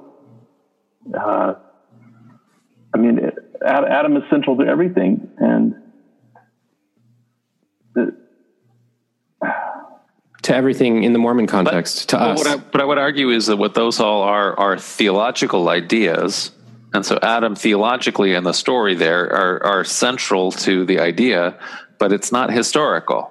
So it doesn't actually track. We can't actually go back and find any evidence for this in history. In fact, we can actually say conclusively that it's not ancient because we can tell where the story enters the historical record even within the bible. Rather it's a theological thing. So this is the this is my argument about detaching from literalism and instead taking the idea and the whole concept of this mortality and the choices and all these other kinds of things and making that therefore be meaningful and we're as a um, like glenn would point out a a, a, a species that um, thrives on understanding things through story and narrative that in telling these stories we understand purpose and meaning and everything like that. But but we should be we have to ultimately understand that academic history which is telling us what actually happened and things like that is very far from any of our our actual meaning stories our sacred stories right But but John, would you settle for a series of rhetorical questions that suggest that that's not true? I, I would if, if you guys re-edit this podcast and I'm like saying, can we not understand? you know, whatever it's- Is it possible to harmonize Adam with Instead of historical all of my authoritative declarations that the Adam story is not history, if you say, but can we not understand it might not be history or whatever, I mean, you know, I'll be quite mad at you. That's funny, Mike. Mike, I want to ask you about Adam. Like, yeah, tell tell me, like, what what are the things that you admire about Adam? Uh, he was sinless as opposed to the the fall choice. Uh, Adam, How how how is that? Like, what do you mean he was sinless? he, he was a, he was almost a perfect man. Other than that, uh, uh, one thing he did accomplish was he he gathered together his posterity that was righteous and brought them into the presence of Christ, just as uh, uh, Christ came down among them and spent time with them pre uh, as a you know pre-mortal Christ. Uh, in D&C 107, 53 through what is it, uh, 56, I think it is. Yeah, 53 to 56. Uh, he, he takes his righteous posterity. This is before he dies. Uh, Enoch was there. Valley of And- Adam and- Diamond. Yeah, Adam and, and, and Christ came down among them. So he, he, put- he was able to perfect his posterity to that point. Um, so he, he accomplished everything he was supposed to accomplish. He did everything he was supposed to do. Sorry, He was sorry, Mike, but perfectly. uh, John, is that Community of Christ scripture or not? I just want to know. Oh, so that's not no. Well, I, that particular verse, I think that that particular section might have actually been inserted in a different p- place. So I Oh, don't. okay. I, I don't think so though. Okay, I don't know. This is 107, 53 to 56. So, so Mike, what, what I want to follow up with then is that th- those things that you admire about Adam are those things that you want to emulate and like follow his example so that you will be able to live as sinless a life as possible, that you will be able to bring your posterity together and um, into the presence of Christ. Well, that, that is the whole purpose of the priesthood. Th- This is everything. I'm going to take that as a yes. yeah. yes, you want to emulate, and and so w- the the point that I'm trying to make here with with this line of questioning is that whether Adam is a real person or not, he, these these values, these things that you admire and would aspire to in your own life, um, are represented by the story of Adam, and that and that's where to me the the power of these things really exist. And when you when you start arguing about the literalness either for or against it um, as a believing Mormon or an ex Mormon, it just seems like such a waste of time and and kind of irrelevant. If it's not true, I'd be wasting my time. But but but it, it isn't true in the sense of his historicity, which John just explained to you, but you won't accept, which is fine. But it is true to you in the sense that these are the ways that, that you want to live your life and and that the meaning that it provides to you. So in that sense, it is true. Well, yeah, Christianity, when you look at it, has brought the most peace and prosperity and, and greatest civilization we've ever known. More than Shinto, Just by yeah, people It's like bloody than you know the bloodthirsty Shinto man, and all the crusades that the the Shinto people went on. You're right. I mean, Hey, okay, there so we're some doing bad, there's some bad stuff in Shinto. yeah, yeah, sure. We're doing, we're doing the broad brush, like which. Let's. I mean, Yeah. If you're going to bring the Crusades into it, Manchukuo. We don't. We don't need to Those- talk. basic you- Christian principles are That's the Japanese occupation of Manchuria and all of the. Oh yeah, the yeah, yeah, horrific. yeah, yeah, yeah, yeah, yeah. Okay, yeah. that wasn't Shinto's fault. except for except for why did it every single time that whatever Abe has to go to the the Shinto shrine, it's he can't go there because it's got all the all the war criminals, you know, who killed all the people in China, the Chinese genocide, and so they can't. So wait, uh, are we Sorry, arguing? sorry, you're totally wrong. I mean, it's- which which argument are we making? Which, which religion is the worst versus the best? Yeah, right. so, but, but- if I you was look at the thinking globe, pure Christianity Shinto, was the best. John, not corrupted Shinto. post post uh, uh, Hard to know apostasy which one Shinto. it's hard to know which one was corrupt. I know. Damn it. All right. Sometimes sometimes I miss. Sometimes I hit. All right. So um, Mike just finished reading. That makes it my turn again. And l- lucky me, I get to read something that uh, McConkie also didn't say. So What did he say? yeah. So, so these next three sentences, um, these are questions to which all of us should find answers. Every person must choose for himself what he will believe. I recommend that all of you study and ponder and pray and seek light and knowledge in these and in all fields. No, he didn't say that. Okay. He wasn't saying, I, I encourage you all to seek the answers and find out for yourself. He's saying, here's the answer. Origin of Species. I encourage you to read it. I I think we should do a smackdown of it. I uh, maybe maybe it's not coming through my my voice inflection, but I think I'm more upset about what BYU is doing here than anything McConkie's saying. If we're to prioritize what the sin is here, yeah. this is really bad. like why? Right, because McCon- McConkie is McConkie is very clearly stating Mormon doctrine. Yeah, he's convicted and he's he has a conviction of what he believes and he's wanting to state it as clearly as he thinks he knows how and that's Well, fine the thing is, everything he's saying, he can back up with scripture and prophetic quotes. Sure, Like Sure, it, it's yeah. not like he's just giving his opinion. No, and that's but and and I'm glad you said it that way because that's exactly the way that the BYU people are framing it. That he that I think this.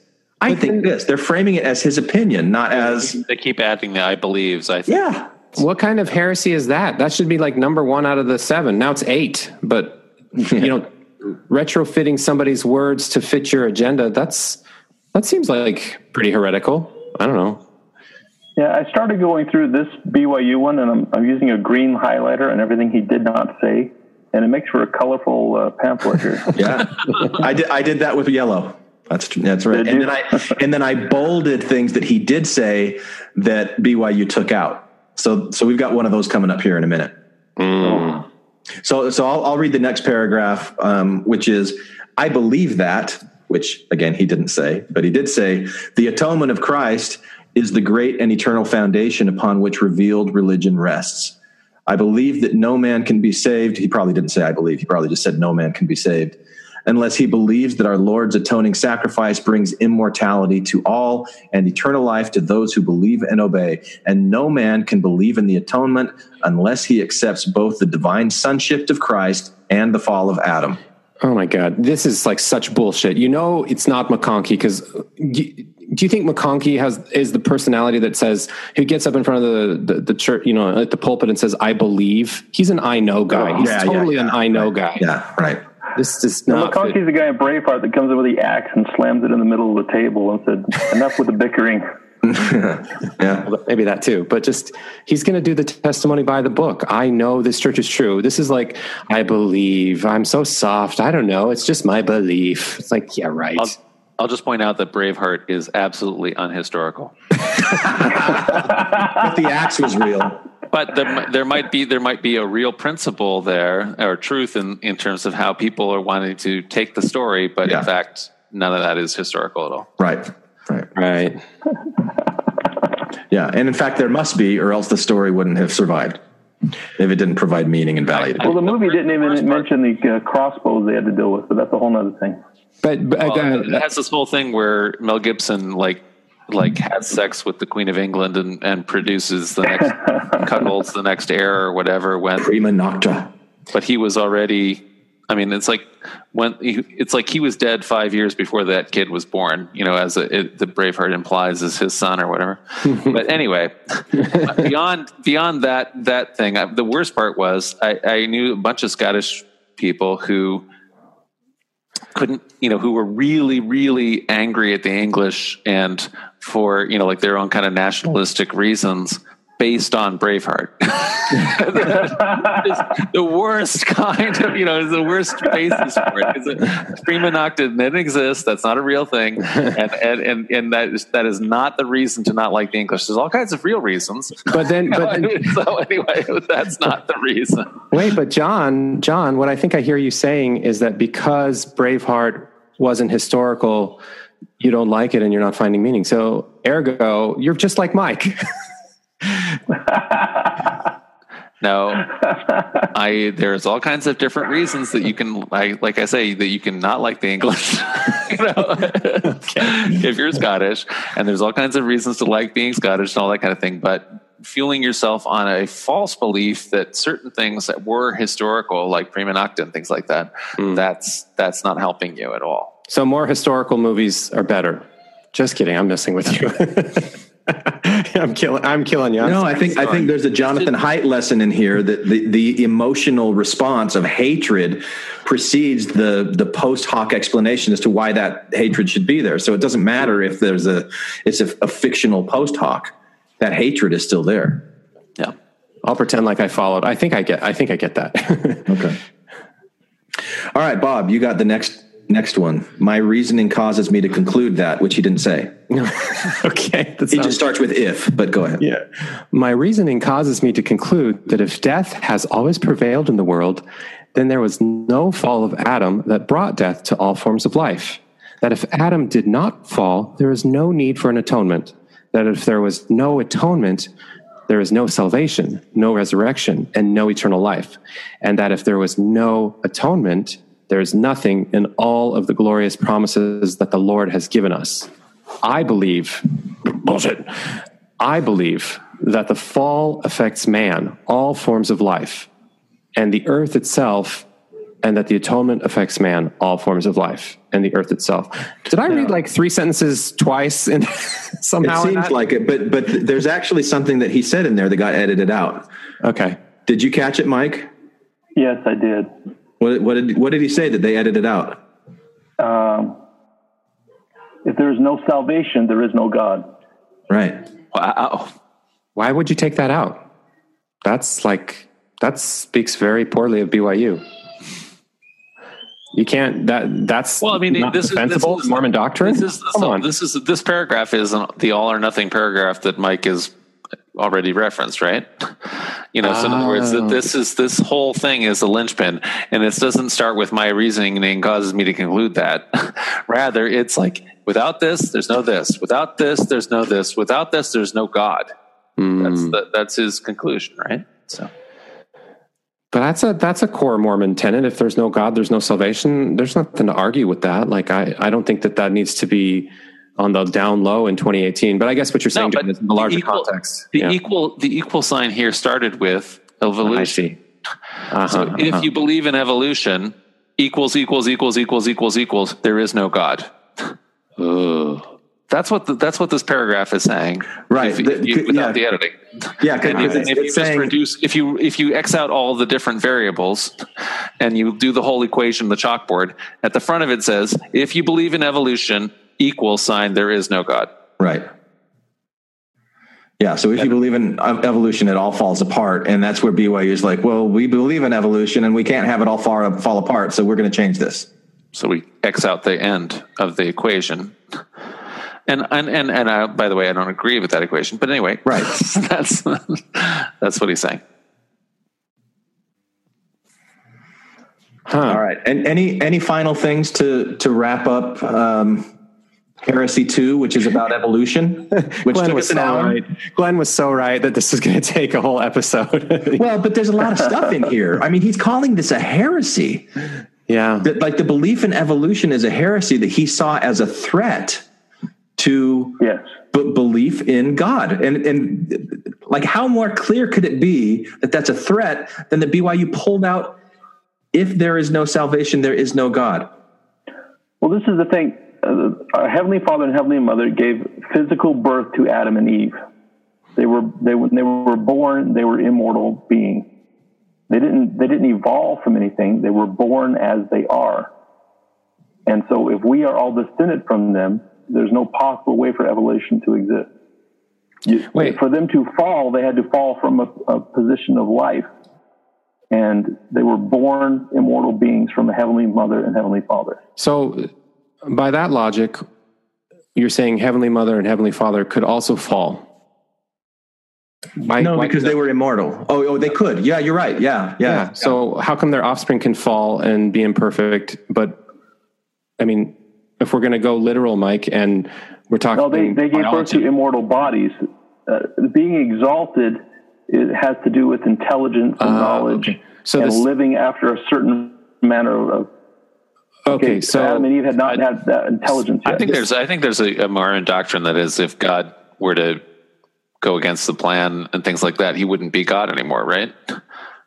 It doesn't. Isn't there something like that? You know, there was where, where yeah, because it, you know, it's like Judge Dredd. I am the law. you know, So, so let me let me ask, let me ask you this, Mike, because I remember when, when we've had these kind of conversations before, and ex, you're you're drawing a distinction between an exalted being and an immortal being.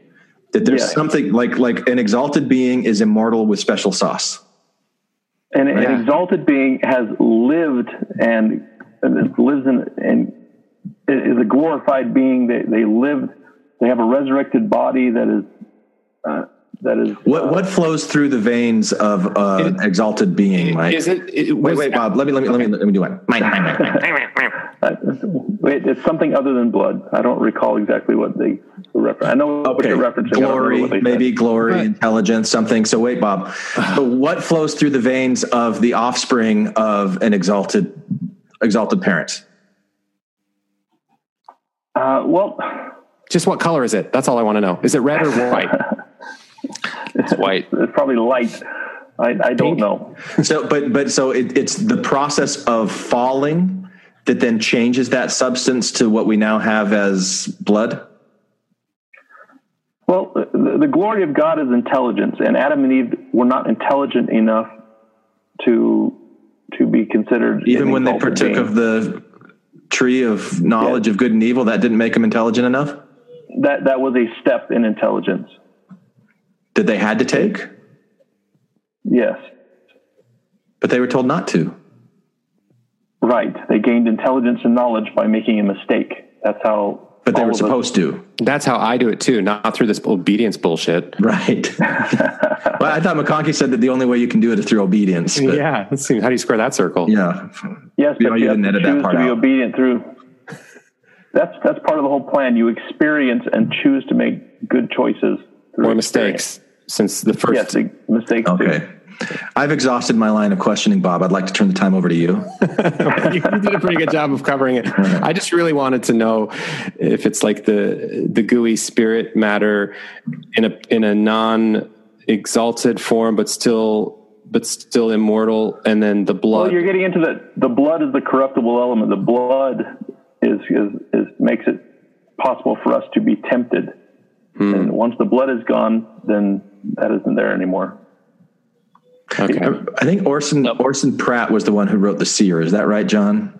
Yes. Okay, because in there he talks about different fruit, and th- this may have been because because Orson Pratt had kind of his own theories on things, right? That Joseph Smith taught and his own spin on stuff. So this may, may have been just one of his, or maybe it was something that he heard from Joseph Smith. I don't know, but that there was telestial fruit, t- terrestrial fruit, and celestial fruit. That if you ate any of that fruit, then it would transform your body into that form.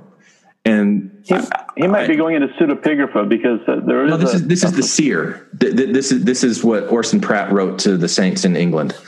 yeah, but I'm wondering like if a- he's drawing upon something I read uh, of a pseudepigraphal book of Adam where he Hmm. was looking for the fruit from the garden. He went back to the angel to ask for fruit from the garden so he could have something to eat because he didn't know how to eat fallen food yet. Mm. the, the the way I and I I'd- I'd have to look this up, although I know I'm not going to.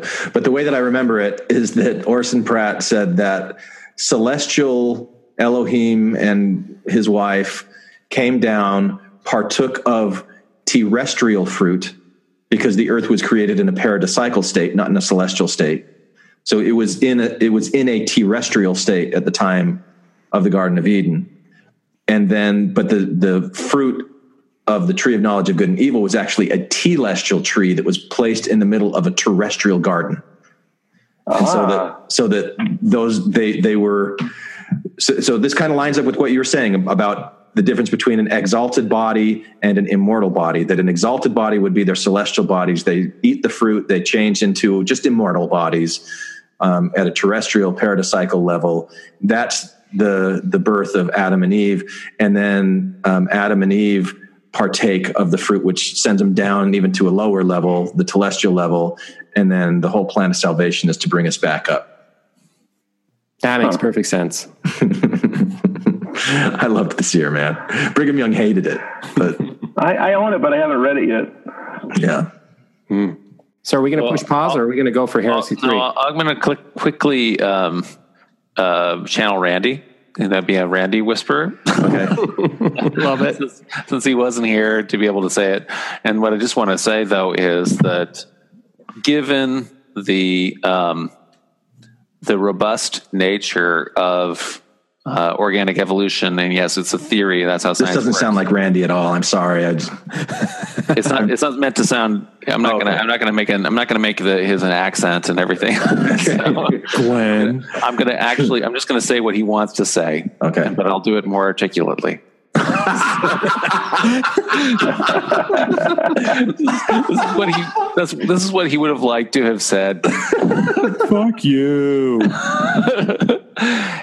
Given the robust nature of the theory of organic evolution and how really we're way beyond, you know, whether we're deciding that death started at a, at a point 6,000 years ago and, and people were plopped into the whole equation of all of the evolution of animals and everything like that before that, way past that, that this is a place that if, um, you know, for Mike and for Bruce R. McConkie, if we were to take this as um, what Mormon doctrine actually is, this is a place where Mormon doctrine is falsifiable and proved false. So this is not this is not actually a thing that we can hold.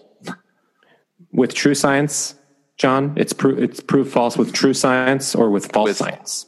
Yeah, that's not a real dichotomy. I know.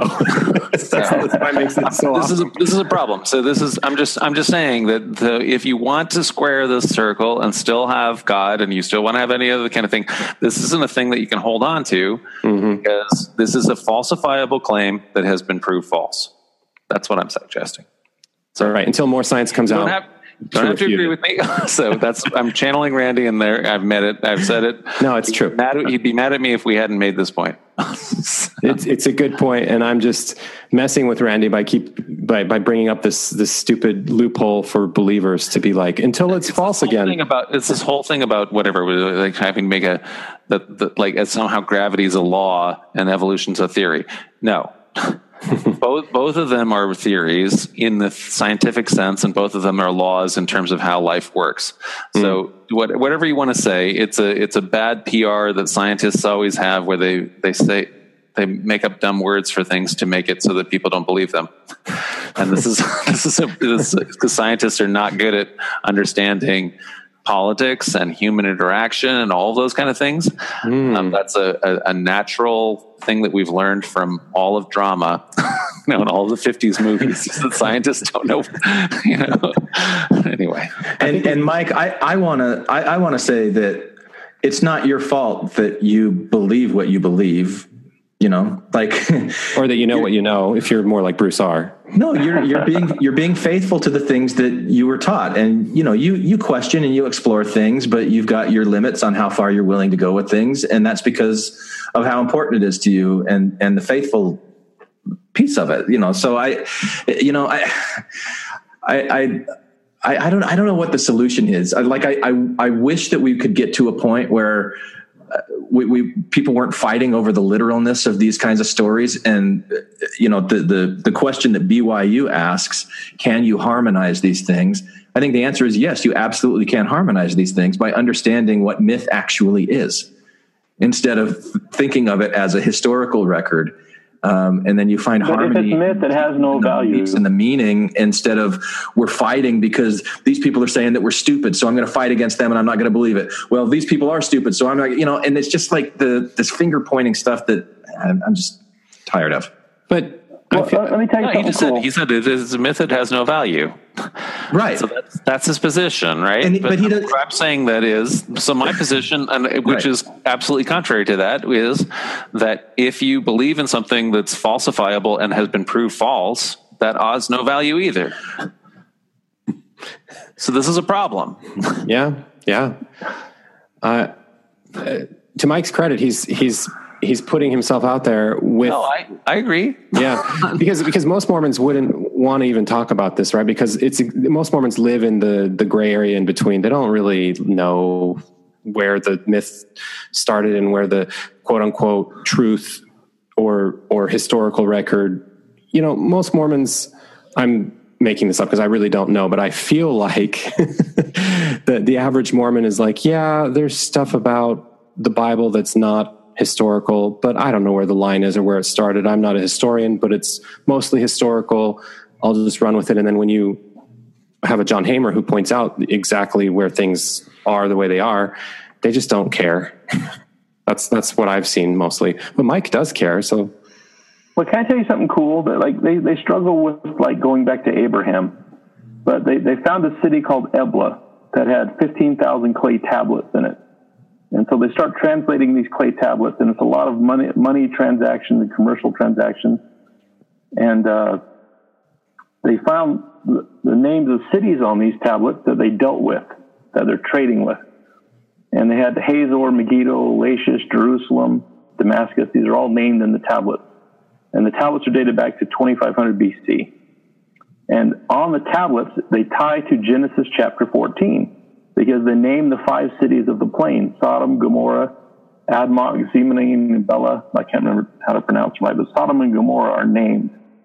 So that ties it to the time of Abraham, that, that Abraham would have been in that time period of 2500 BC.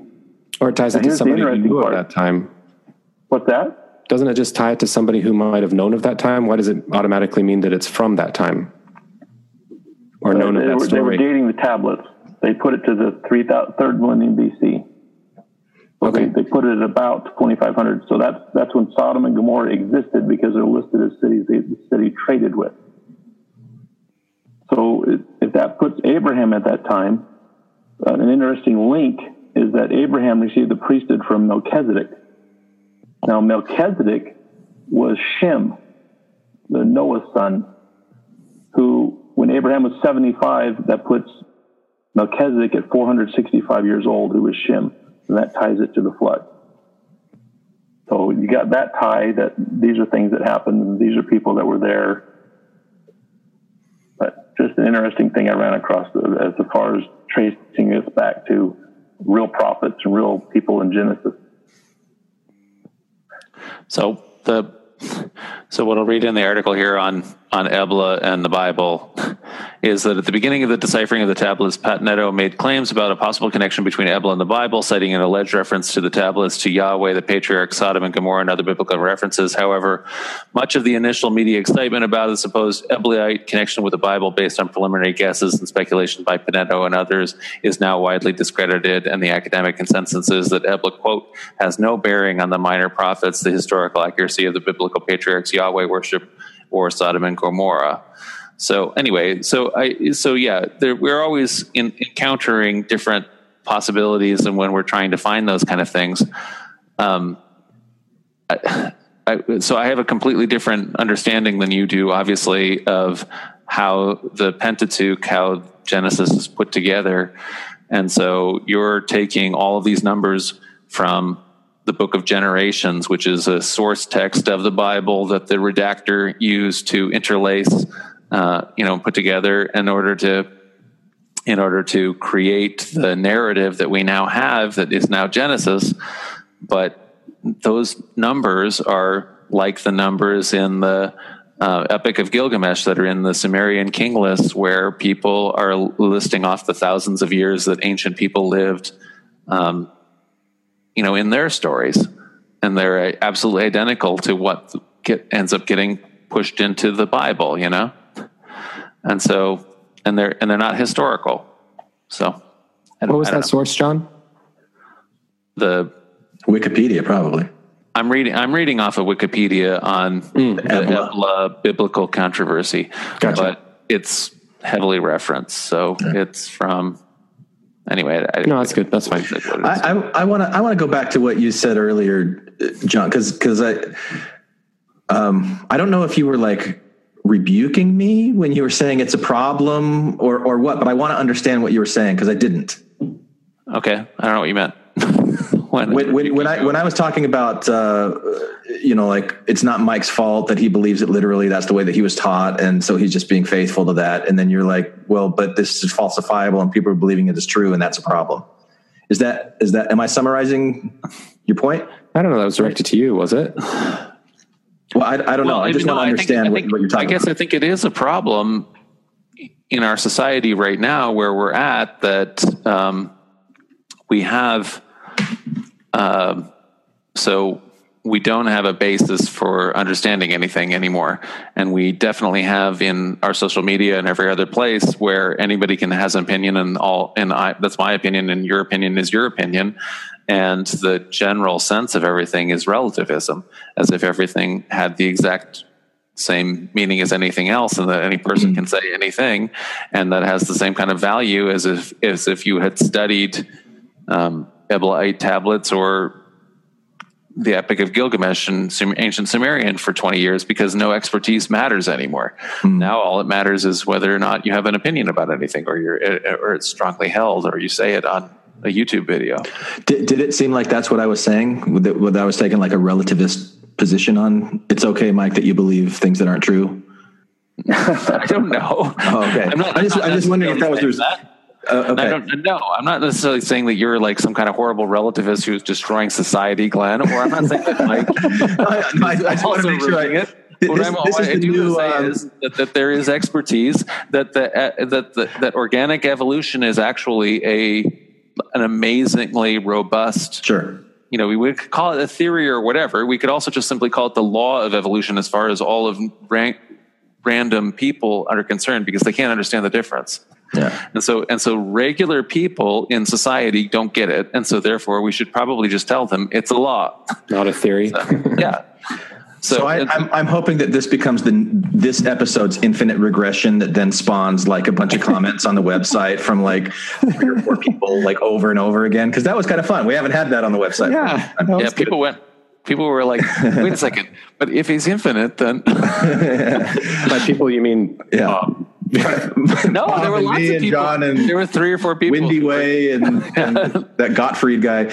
Um, No, the the I, I what, what I was trying to go for is is you know like I feel like everybody is so worked up and defensive, like like right off the bat defensive, and so a- anytime we're challenged and said that what we believe isn't true or it's stupid, th- instead of being able to actually hear the truth and hear what's right we, we get defensive and angry we shut down narrow-minded and we fight against it. And and that's that's what i'm sick of. That's what i'm tired of. And so like if there's a way and i don't know what the solution is a way for everybody to just kind of relax and be okay with mike not being on the same page with us that, that then at some point in a, in a more relaxed state less defensive some of these things might seep in and whether it's on mike's side or whether it's on our side or whatever where we, we get closer to whatever the, the, the truth is in a more relaxed state than like this hyper vigilant defensiveness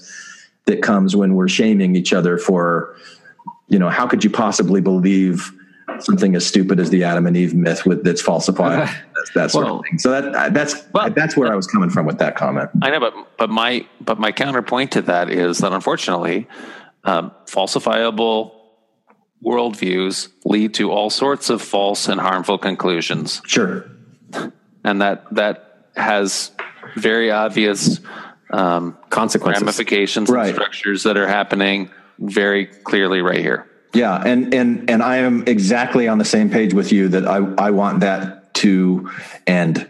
the question is how. Yeah. Well, we're if you just get everybody to deny Christ, then they can stop believing in Adam. No, I think I, I, I, I wouldn't say that. But, but Mike, I'm a Christian pastor. I think you'll. So we're. You may not think you. you and I'm for you. I'm an apostate Christian pastor. I should think. You but in any event, I consider myself to be a Christian. I'm a pastor of a church. So and a restoration church, a church that is descended from Joseph Smith. You know, so so you can. So how do you deny Adam and preach Joseph Smith? How does that even? How does that even work? It- Adam is central to everything Joseph Smith taught. So how do you deny Adam? So I'm not denying Adam at all. Adam is a very central, sacred story. I have preached on Adam. I I, I preached on this on on Sunday in my sermon. Uh, Adam is not a historical figure. Adam is a story in the Bible. Makes sense to me. And, a, and a central story. that has all sorts of- But but but what Mike's saying is denying the literalness that Adam actually existed as The a real literalness is person. How denying can you deny that? meaning. So if you believe, if you are insisting on the literalness, you're denying that there's any meaning. That's my feeling. And so, so because you're saying some some random thing happened, you know, then that then then that has no meaning. All kinds of random things happen all the time. Things happen. That doesn't matter. What impo- what's important is what is the underlying meaning, and that has always been what's the what's the critical thing. Nobody was interested in literal history like this until the last two or three hundred years. There was mm-hmm. nobody in throughout like Christ isn't worried about any of these things. Jesus, I mean, the historical Jesus Well, was worried about this. That's why there was a restoration. to fix No, the it. historical Jesus, I'm saying, wasn't interested in this kind of history. Nobody had this sense of history. It's an entirely modern phenomenon, you know? So, What if I? What if we try a different tactic? Uh, Just curious, Mike. What if I were to say the reason I don't believe in Adam as a historical figure is because then it denies the historical nature of my grandfather who passed away, but who I interacted with in real life. So if you're saying that I have to believe in Adam in the same way that I believe in my grandfather, that's kind of offensive to the memory of my grandfather because he really Okay, existed. uh, let, us try this. Uh, okay, on the Mount of Transfiguration, Christ received the Melchizedek priesthood. Do you believe that? Me? Yes, yes, John. John. Absolutely like be- believing that that literally happened, or that that's No, a 'cause story the, that exists. The Mount of, yeah, the Mount of Transfiguration is probably a story that the author of the Gospel of Mark created. There was no Melchizedek priesthood. Melchizedek priesthood is a misreading that Joseph Smith and other people had in the 18, early 1830s, 1832, 1833, when they misread the gospel, I'm sorry, the epistle to the Hebrews. It's very clear what, what it's meant in the epistle to Hebrews about what priesthood after the order of Melchizedek is, which is to say that Jesus is the priest after the order of Melchizedek, and that's why it no longer is required that we need a high priest. So they, so their understanding of So they're they're saying there was a Melchizedek order. Yeah, which is frankly false. So their understanding what the priesthood after the order of Melchizedek was, it's mentioned one time in the Psalms, and what that means is probably that's what kings who were the kings of Judah were probably uh, ordained in and, and had a particular ritual when they were crowned king, and so then they are saying you are a priest after the order of Melchizedek. Uh, but Meaning other- that you but are anointed king to, to Jesus. and Melchizedek is just whatever Hebrew for righteous king. And so it's not a, he's not a historical figure. It's not a person who existed. And there isn't a special separate priesthood. It's a misunderstanding of what the ancient priesthood was So like. who, who did priesthood- Abraham pay tithes to? Abraham is not a historical figure. He did not pay tithes to Melchizedek. That is an, a story that got compounded. There's two different stories in Genesis that got put together uh, in there, and Abraham. Anyway, it's Where's the starting? story. where's the where's the starting point for history? Just so we can level set, John. For you, what's the in, in biblical terms? What what's the first historical? Truly, in Mike's The Bible starts to become historical around the time of King Hezekiah. So, which is to say, about let's say two or three generations before the destruction of Jerusalem in the First Temple period. And so that's where we start to get historical stuff, and it starts to become um, verifiable, and it's history. But earlier things like a like the story Abraham. Abraham is not a historical figure. Melchizedek is certainly not a historical oh, So figure. you guys don't use the Pearl of Great Price or The Pearl of Great Price is a pamphlet created in England in 1867 or something like that that was then canonized by the LDS Church in Utah in the 1880s. So obviously it's not part of our tradition since Brigham Young and all of his apostates created it. So, no. so, anyway, yeah. so you guys don't don't get anything out of the times and seasons and say Joseph Yeah, so, the, Smith wrote so this. like you say, the Book of Abraham was published in the Times and Seasons, but it hasn't been canonized. But I, I still just want to know if Mike thinks that Adam exists like he knows that I exist. Is it really that literal? Do you think? Yes, no question. Hmm. No question at all. Like, No, no question. But Adam you- was a, I guess you haven't seen me. You've heard my voice though, and you haven't heard Adam's voice, or not that I know of. But he knows I've not that, heard right? Adam's voice. And I know, and I can say also that there is absolutely there's a zero percent chance that Adam was a historical figure. It's not. It's not a. It's not a possibility or whatever. This is a situation in history where we know that that's not Adam. Especially, we know that that's not. Never say never. No, we we know. Okay, all right. Uh, I'll give Mike the 0.01 percent chance. I, I, I know it's big of me, but really, really, Bob, you've got you've got 0.01 percent doubt that I might be a real person. I don't know that I'm gonna. You don't. Come sign on. on the dotted line. Come on. I mean, for as much as you like to invent numbers, even that one can't You don't be like that one? accurate. Now, now, Bob, take that mustard seed and allow it to grow. right. yeah. See, see what you've done. That backfired.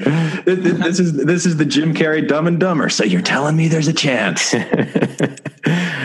oh. All right. Well, thanks for coming on, Mike. hey, I'd, I'd be happy to come back for the rest of them if you want me. Okay. Cool.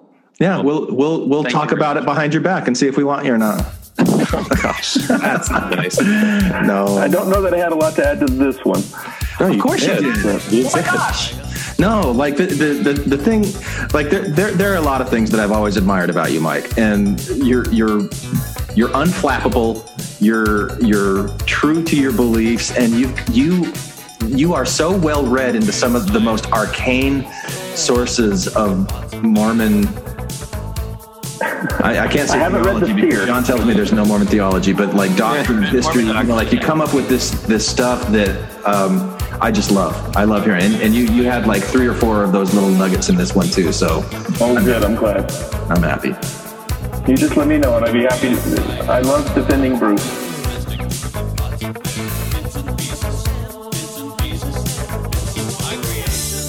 Hi, this is Emily from Tacoma, Washington, and I like to listen to Infants on Thrones while preparing lectures on human sexuality or otherwise enjoying the perks of the PhD degree my church leaders told me I should never aspire to. You can comment on this episode on the website infantsonthrones.com, and if you really like what you hear, give the Quorum a five star rating and write a short review on iTunes. I did. Anyone for the closing prayer?